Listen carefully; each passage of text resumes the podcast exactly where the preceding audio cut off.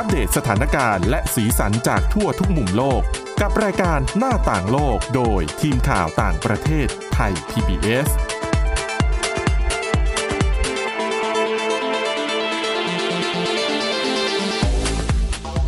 สวัสดีค่ะ คุณผู้ฟังต้อนรับเข้าสู่รายการหน้าต่างโลกค่ะ เมื่อวานนี้นะคะก็เป็นอีกวันหนึ่งที่มีความสำคัญมาก ๆ นะคะ เป็นวันที่มีการเลือกตั้งนะคะทั่วประเทศไทย ก็เป็นอีกครั้งหนึ่งค่ะ เป็นการเลือกตั้งที่คึกคักมากนะคะ ประชาชนให้ความสนใจไปใช้สิทธิ์ลงคะแนนกันแบบมากมายเลยนะคะและแน่นอนค่ะ ในการเลือกตั้งทุก ๆ ครั้งเนี่ยนะคะ ก็จะต้องมีการเปิดโอกาสให้คนไทยทุกกลุ่มนะคะ ไม่ว่าจะเป็นกลุ่มคนที่มีความพิการทางร่างกาย หรือว่าอาจจะไม่ได้ว่างในวันที่มีการเลือกตั้ง ก็มีการกำหนดให้มีการเลือกตั้งล่วงหน้า หรือแม้แต่คนไทยที่ ไม่ได้อยู่ในประเทศไทยในช่วงที่มีการเลือกตั้ง ก็ยังมีสิทธิ์ลงคะแนนได้นะคะ เรียกว่าเป็นการเลือกตั้ง ลงคะแนนเลือกตั้งนอกราชอาณาจักรค่ะ ซึ่งวันนี้นะคะ เดี๋ยวเราจะพาคุณผู้ฟังเนี่ยไปติดตามดูบรรยากาศ การเลือกตั้งนอกราชอาณาจักรที่ประเทศเยอรมนีค่ะ โดยคุณชลันทรโยธาสมุทรเนี่ยได้มีโอกาสนะคะ ไปติดตามบรรยากาศที่นั่น แล้วก็วันนี้พบกับดิฉันสวรักษ์จากวิวัฒนาคุณไปทักทายคุณชลันทรกันนะคะ สวัสดีค่ะ คุณชลันทรค่ะ สวัสดีค่ะคุณสวรักษ์คุณผู้ฟังค่ะ ค่ะ ก็ดิฉันไม่ได้อยู่เยอรมนีแล้วนะคะ กลับมานานพอสมควรแล้วตอนนี้อยู่ประเทศไทยแล้วนะคะ อยู่ประเทศไทยแล้วนะคะ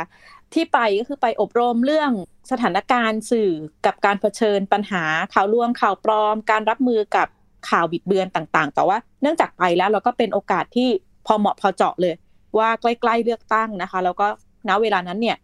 ชาวไทยในเยอรมนีก็กำลัง ได้รับเอกสารเลือกตั้งทางไปรษณีย์กำลังดำเนินการการเลือกตั้งนอกราชอาณาจักรกันอยู่นะดิฉันก็เลยได้ไปติดตามสถานการณ์ ก็มาดูกันก่อนในเรื่องของเลือกตั้งนอกราชอาณาจักร ครั้งนี้ มีผู้ขอมีผู้ขอใช้สิทธิ์ค่อนข้างเยอะนะคะ ประมาณ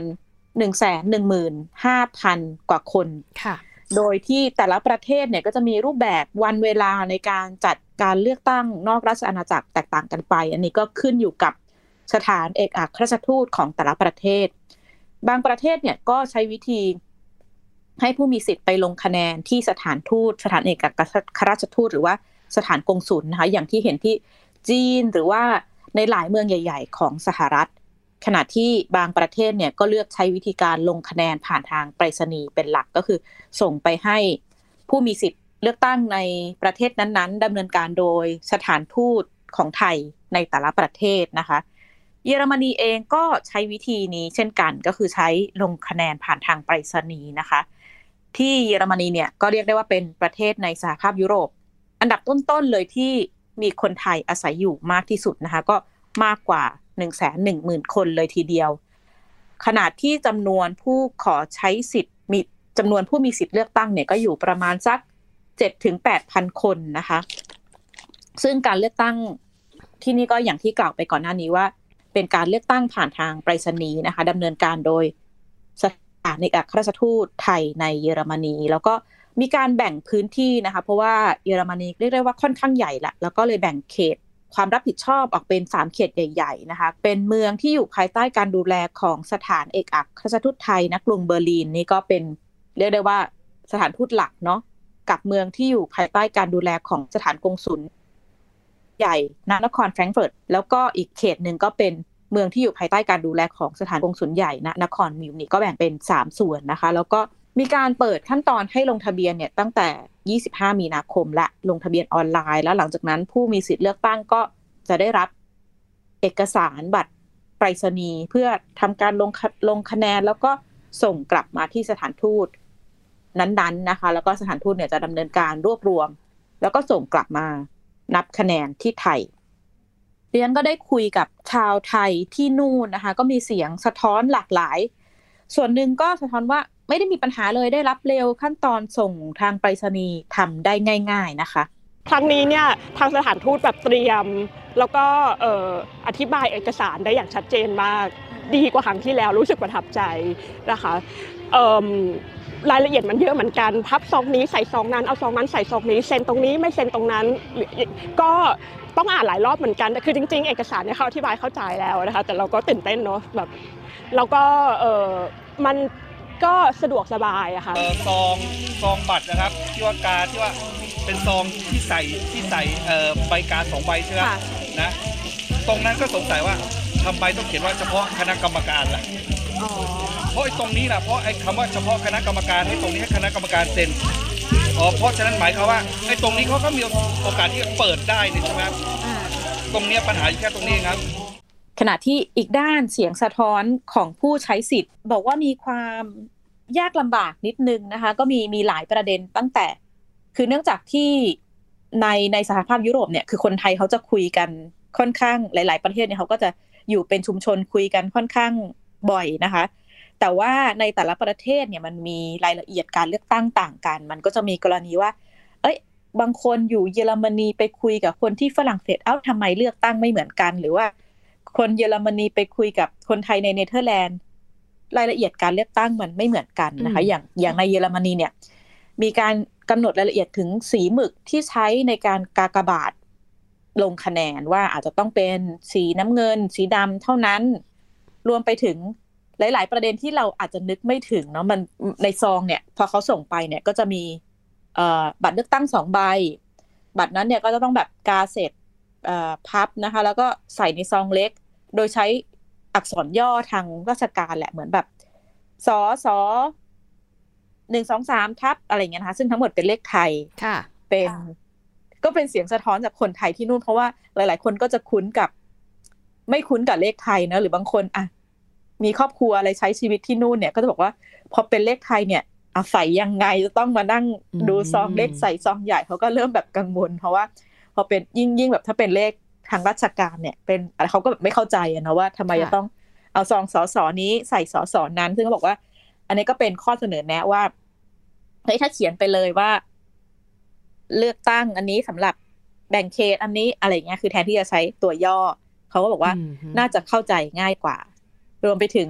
แต่นี่ฉันดิฉันก็เข้าใจนะคะในเรื่องของการแนบสำเนาบัตรประชาชนหรือพาสปอร์ตเนี่ยว่ามันอาจจะเป็นเอกสารจำเป็นแหละต่อการเลือกตั้ง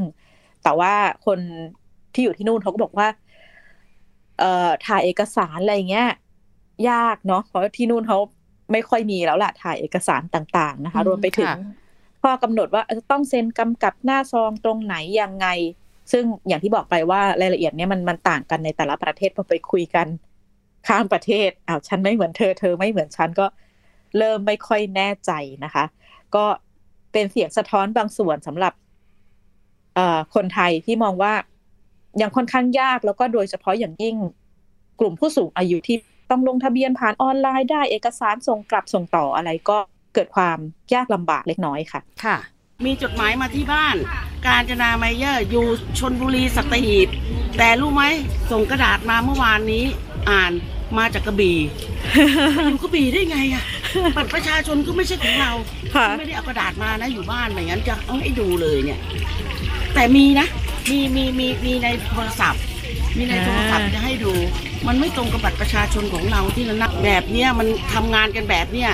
ไทยมันอยู่ถึงจะเป็นอย่างนี้อย่างนี้อย่างนี้ไง ไม่เจริญสักทีนี่ไง เนื่องจากอย่างที่บอกมันเป็นการดำเนินการผ่านไปรษณีย์เนี่ย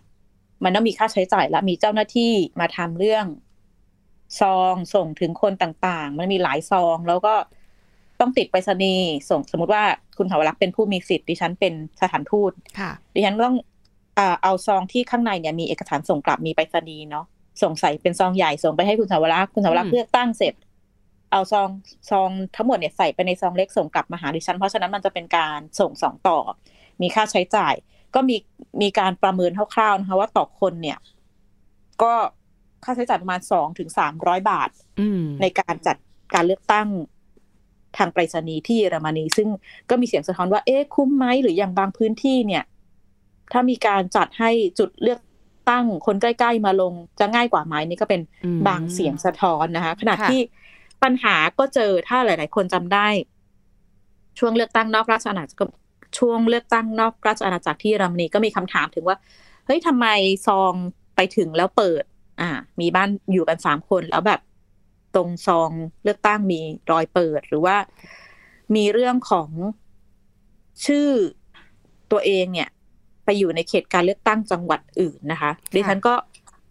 ได้ไปคุยกับผู้มีสิทธิ์เลือกตั้ง ในเยอรมนีนะคะคุณการจนามาเยอร์ก็บอกว่าเนี่ยตัวเองเจอเหมือนกันนะคะว่าเอ่อ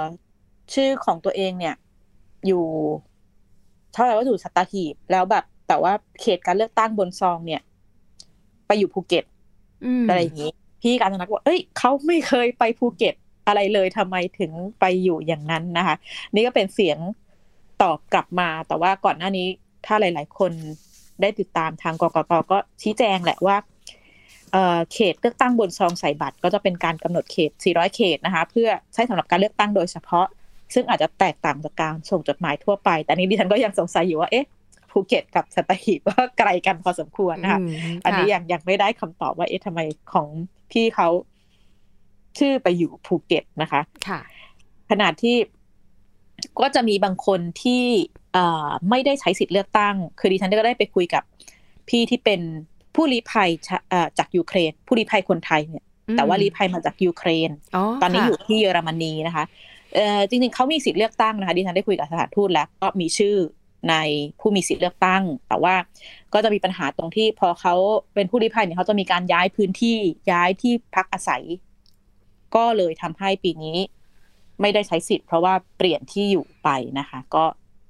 เขาว่าเสียใจนิดหน่อยที่ที่ ไม่ได้ใช้สิทธิ์เลือกตั้งในปีนี้นะคะ เอกอัครราชทูตนักกรุงเบอร์ลินนะคะ ก็ได้ให้สัมภาษณ์ ได้คุยกับดิฉันเรื่องความคืบหน้าในการดำเนินการการเลือกตั้งนอกราชอาณาจักร แล้วก็ยืนยันนะคะ ว่าเอกสารทุกอย่างเนี่ยก็จะได้ส่งมาที่ไทยค่ะ คือเราไม่ได้รับคะแนนที่นี่นะครับ จะจะประมวลไอ้จำนวนอ่าซองที่เราได้รับเนี่ยแล้วก็พอพอใกล้วันเนี่ยก็จะได้เริ่ม อ่าดำเนินการกระบวนการที่เกี่ยวข้องเพื่อเตรียมส่งอ่ากลับไปเมืองไทยทางทางถุงเมย์พิเศษเนี่ยเพื่อให้อ่าทันการเลือกตั้งในไทยในวันที่ 14อ่าพฤษภาคม ก็ตอนนี้เนี่ยก็กะว่าเราจะเริ่มส่งอ่าเอ่อ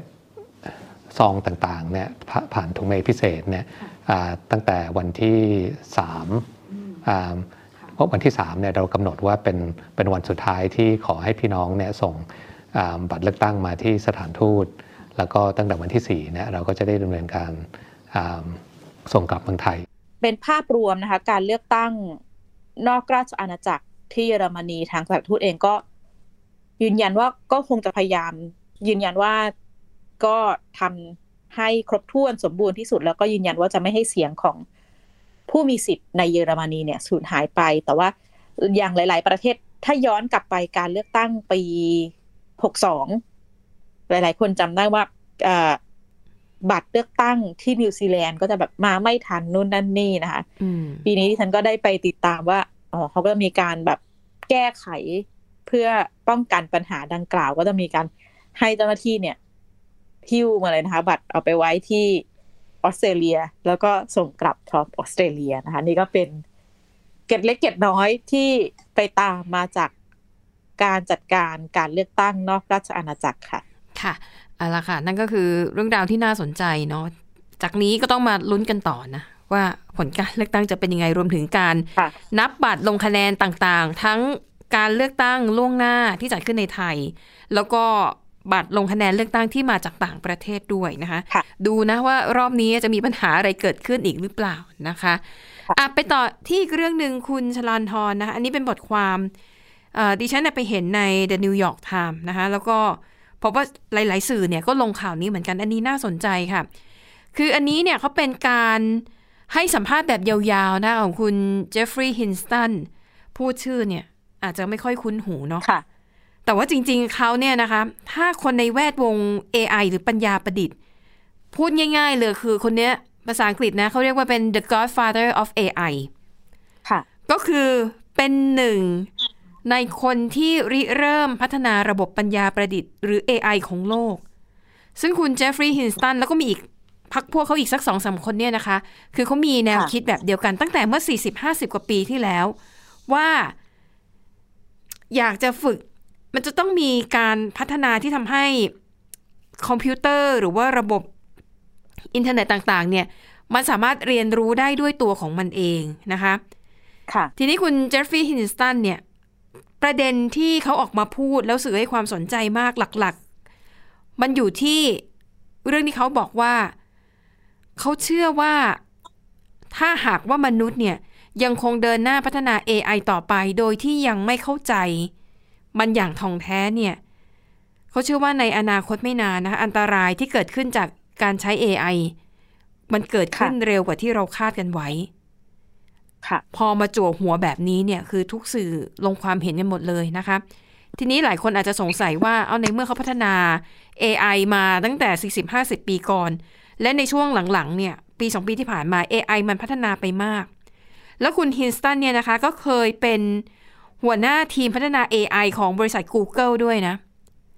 คุณฮินสตันบอกว่าจริงๆค่ะแล้วอะเขากังวลปัญหาเรื่องนี้มันนานพอสมควร แต่เนื่องจาก ก่อนหน้านี้เขายังทำงานให้กับ Google ด้วยหมวกของเขาที่สวมอยู่เขาก็เลยคิดว่ายังไม่เหมาะสม ที่จะออกมาให้สัมภาษณ์ หรือแสดงความเห็นอย่างตรงไปตรงมาเกี่ยวกับปัญหาของ AI แต่ว่าตอนนี้เขาลาออกจาก Google แล้วนะคะ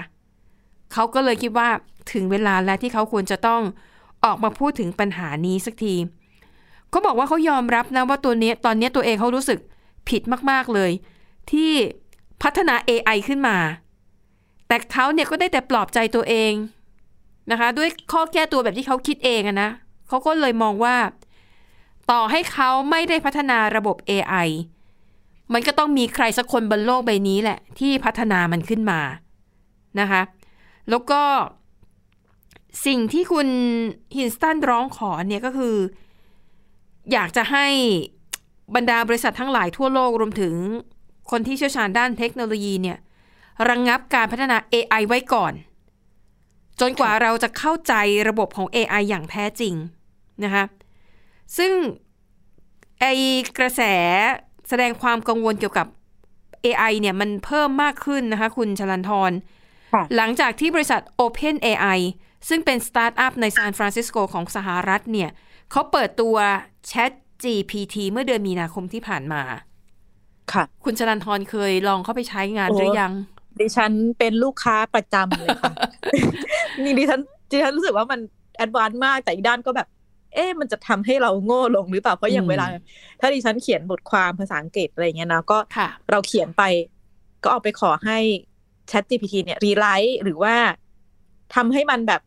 เท่ๆ สวยๆ หน่อยอะไรอย่างเงี้ยเนี่ยก็จะเป็นแบบการใช้งานของดิฉันนะคะ แล้วก็รวมไปถึง ลองหาข้อมูลคร่าวอืมๆแต่ก็รู้สึกว่าอย่างข้อมูลเนี่ยก็อาจจะไม่ได้ถูกต้องสัทีเดียวค่ะหรือว่าบางทีตอบไม่ได้อะไรอย่างเงี้ยค่ะ ค่ะ ก็คืออย่างที่ดิฉันเคยใช้เนี่ยบางทีดิฉันอาจจะอยากเขียนบทความแบบ แต่ดิฉันก็ไม่ได้เก่งภาษาอังกฤษแบบ grammar เป๊ะเวอร์นะคะค่ะก็ใช้วิธีพิมพ์หัวข้อเข้าไป แล้วก็ให้เจ้า Chat GPT เนี่ย ช่วยเขียนบทความแบบสั้น ๆให้ ค่ะ เออดิฉันก็เข้าไปอ่านแล้วก็ มันก็ไม่ได้สละสลวยร้อยเปอร์เซ็นคือเราค่ะก็ยังต้องเอามาแบบคัดกรองก็ต้องดีไลท์ใหม่อีกทีอยู่ดีหนึ่งเอ่ออีกทีอยู่ดีนะคะ แต่อย่างไรก็ดีค่ะ ยิ่งเวลาผ่านไป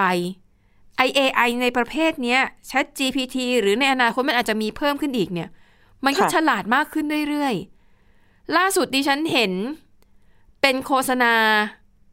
เป็นคลิปวิดีโอโฆษณาเครื่องดื่ม คือเขา ทดสอบทำขึ้นมานะคะ มันไม่ใช่การโฆษณาค่ะแบบจริงจัง ก็เลยให้ AI เนี่ย พัฒนาคลิปโฆษณาน้ำอัดลม ยี่ห้อหนึ่งซึ่งเขาอุปโลกขึ้นมานะ คือ AI ทำค่ะเองทั้งหมด เออ ปรากฏว่ามันก็สร้างเรื่องราวสร้างสตอรี่ว่าอะเป็นคนหนุ่มสาว มาสังสรรค์กันแล้วก็ดื่มน้ำอัดลม ก็คือเนื้อหาก็ค่อนข้างธรรมดา แต่ว่าไอ้กราฟิกภาพที่เขาทำเนี่ย ก็จะเป็นภาพคน แต่ว่ามันยังไม่สมบูรณ์ มันก็จะเป็นภาพคนแบบ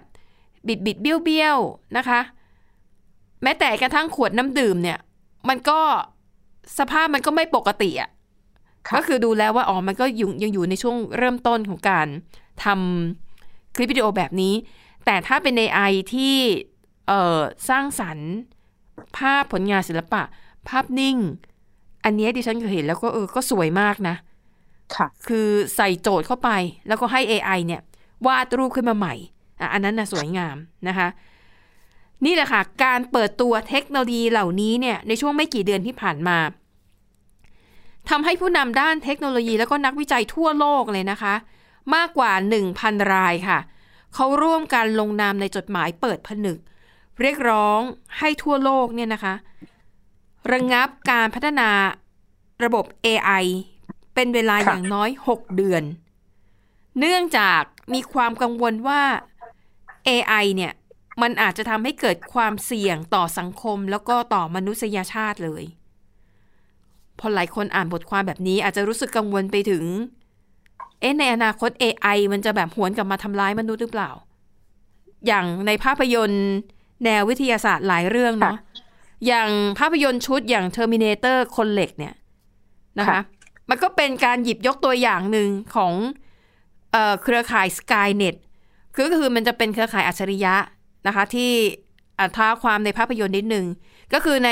ภาพยนตร์เรื่อง Terminator ที่เป็นชุดเนี่ยนะคะ ก็จะบอกว่าในตอนนั้นเนี่ยโลกพัฒนา Skynet ขึ้นมาเป็นเอ่ออัจฉริยะจะช่วยอำนวยความสะดวกให้มนุษย์ แล้วก็จะช่วยตั้งเป้าทำร้ายสิ่งที่เป็นอันตรายต่อสหรัฐอเมริกา ปรากฏว่าระบบ Skynet เนี่ยพอมันทำงานไปสักพักหนึ่งเนี่ยมันดันไปประมวลผลว่า อันตรายภัยอันตรายของสหรัฐอเมริกาก็คือมนุษย์ ก็เลยทำให้ Skynet เนี่ยค่ะตั้งเป้าสังหารมนุษย์ทั้งโลก อันนั้นคือตัวอย่างหนึ่งที่ทำให้คนรู้สึกว่าหวาดกลัวกับ AI นะคะหรือแม้แต่อย่างในภาพยนตร์ชื่อดังตระกูลมาเวลอย่างเอ่อที่โทนี่สตาร์กนะ Iron Man เนี่ยค่ะก็พัฒนา AI ขึ้นมาก็กลายเป็นตัวจาวิสนะคะ แล้วก็กลายเป็น Vision อะซึ่งก็เป็นตัวที่แบบเป็นตัวในฝ่ายดีอะเนาะอันนั้นก็โชคดีไป แต่ว่าคุณฮินตันเนี่ยบอกว่าจริง ๆ แล้วเนี่ยสิ่งที่เขาหวาดกลัวมันไม่ได้ไปไกลถึงขั้นที่ปรากฏอยู่ในนวนิยาย หรือว่าในภาพยนตร์แนววิทยาศาสตร์ทั้งหลายนะคะ แต่สิ่งที่คุณวินสตันกังวลเนี่ยก็คือ ถ้าหากว่ามนุษย์เราเนี่ยพึ่งพาปัญญาประดิษฐ์มากเกินไป ปัญหาค่ะที่เขาคิดว่าจะเจอแน่ ๆ เนี่ยก็คือ อาจจะเป็นเรื่องของการเผยแพร่ข้อมูลที่ผิดๆอืมอย่างที่คุณชลันทรบอก ที่เคยทดลองใช้งานแล้วพบว่าข้อมูลบางอย่างที่ AI มันนำมาประมวลผลน่ะมันไม่ใช่ข้อมูลที่ถูกต้อง ค่ะ นะคะ อันเนี้ยคือสิ่งที่คุณฮินสตันเนี่ยเชื่อว่ามันเกิดขึ้นแน่นอนนะคะดังนั้นเนี่ยก็เลยออกมาเรียกว่าเป็นคำเตือน ค่ะ นะคะแล้วก็ ตอนนี้เขาก็เลยอยากจะให้มนุษย์เนี่ยอะลดความสำคัญในการใช้ AI ไปก่อน คือชะลอไว้ก่อน สิ่งที่กลัวก็คืออะอย่างที่บอกเรื่องของการเผยแพร่ข้อมูลที่ผิดๆ ข้อต่อมาค่ะคือ AI เนี่ยมันอาจจะทำให้ภาพปลอมข้อมูลปลอม ข้อมูลที่มีวิดีโอที่มีการตัดต่อภาพ หรือภาพนิ่งที่มีการตัดแต่งภาพ แล้วมันทำให้เกิดความเข้าใจผิด แล้วก็สามารถแพร่ไปสู่ สื่อสังคมออนไลน์ได้แบบค่ะพริบตาเดีเร็ยววมากอย่างเขาบอกที่หลาย ๆ คนค่ะ เห็นเมื่อสักเดือนที่แล้ว ภาพสมเด็จพระสันตะปาปาอืมภาพโป๊ปใส่ชุด เอ่อเรียกนะชุดกันแจ็คเก็ตหนาวที่เป็นแบบนุ่มอ่าแจ็คเก็ตๆคือสีอนนั้นขาก็วดูดูไปค่ะแล้วเหมือนเหมือนจะเป็นเรื่องตลกนะคะ แต่ว่าค่ะในอีกด้านหนึ่งเนี่ย อย่างโดยเฉพาะอย่างยิ่งสงครามรัสเซียยูเครนหลายๆคนอาจจะได้เห็นมีการก่อนหน้านี้อืมไม่ค่อยเนียนเท่าไหร่แต่ว่า ตัดเอ่อภาพประธานาธิบดียูเครนออกมาพูดว่าขอให้ยอมแพ้ต่างๆอะไรอย่างเงี้ยนะคะอืมซึ่งดิฉันก็มองว่าอันตรายเนอะถ้าเกิดแบบคนเชื่ออีกหน่อยเนาะตัด ตัดเนียนมากเป็นการแบบออกมาสั่งให้ ทำสงครามกันเลย หรือว่าใช้อาวุธรุนแรงเนี่ยคือดิฉันว่าตัว AI เองเนี่ย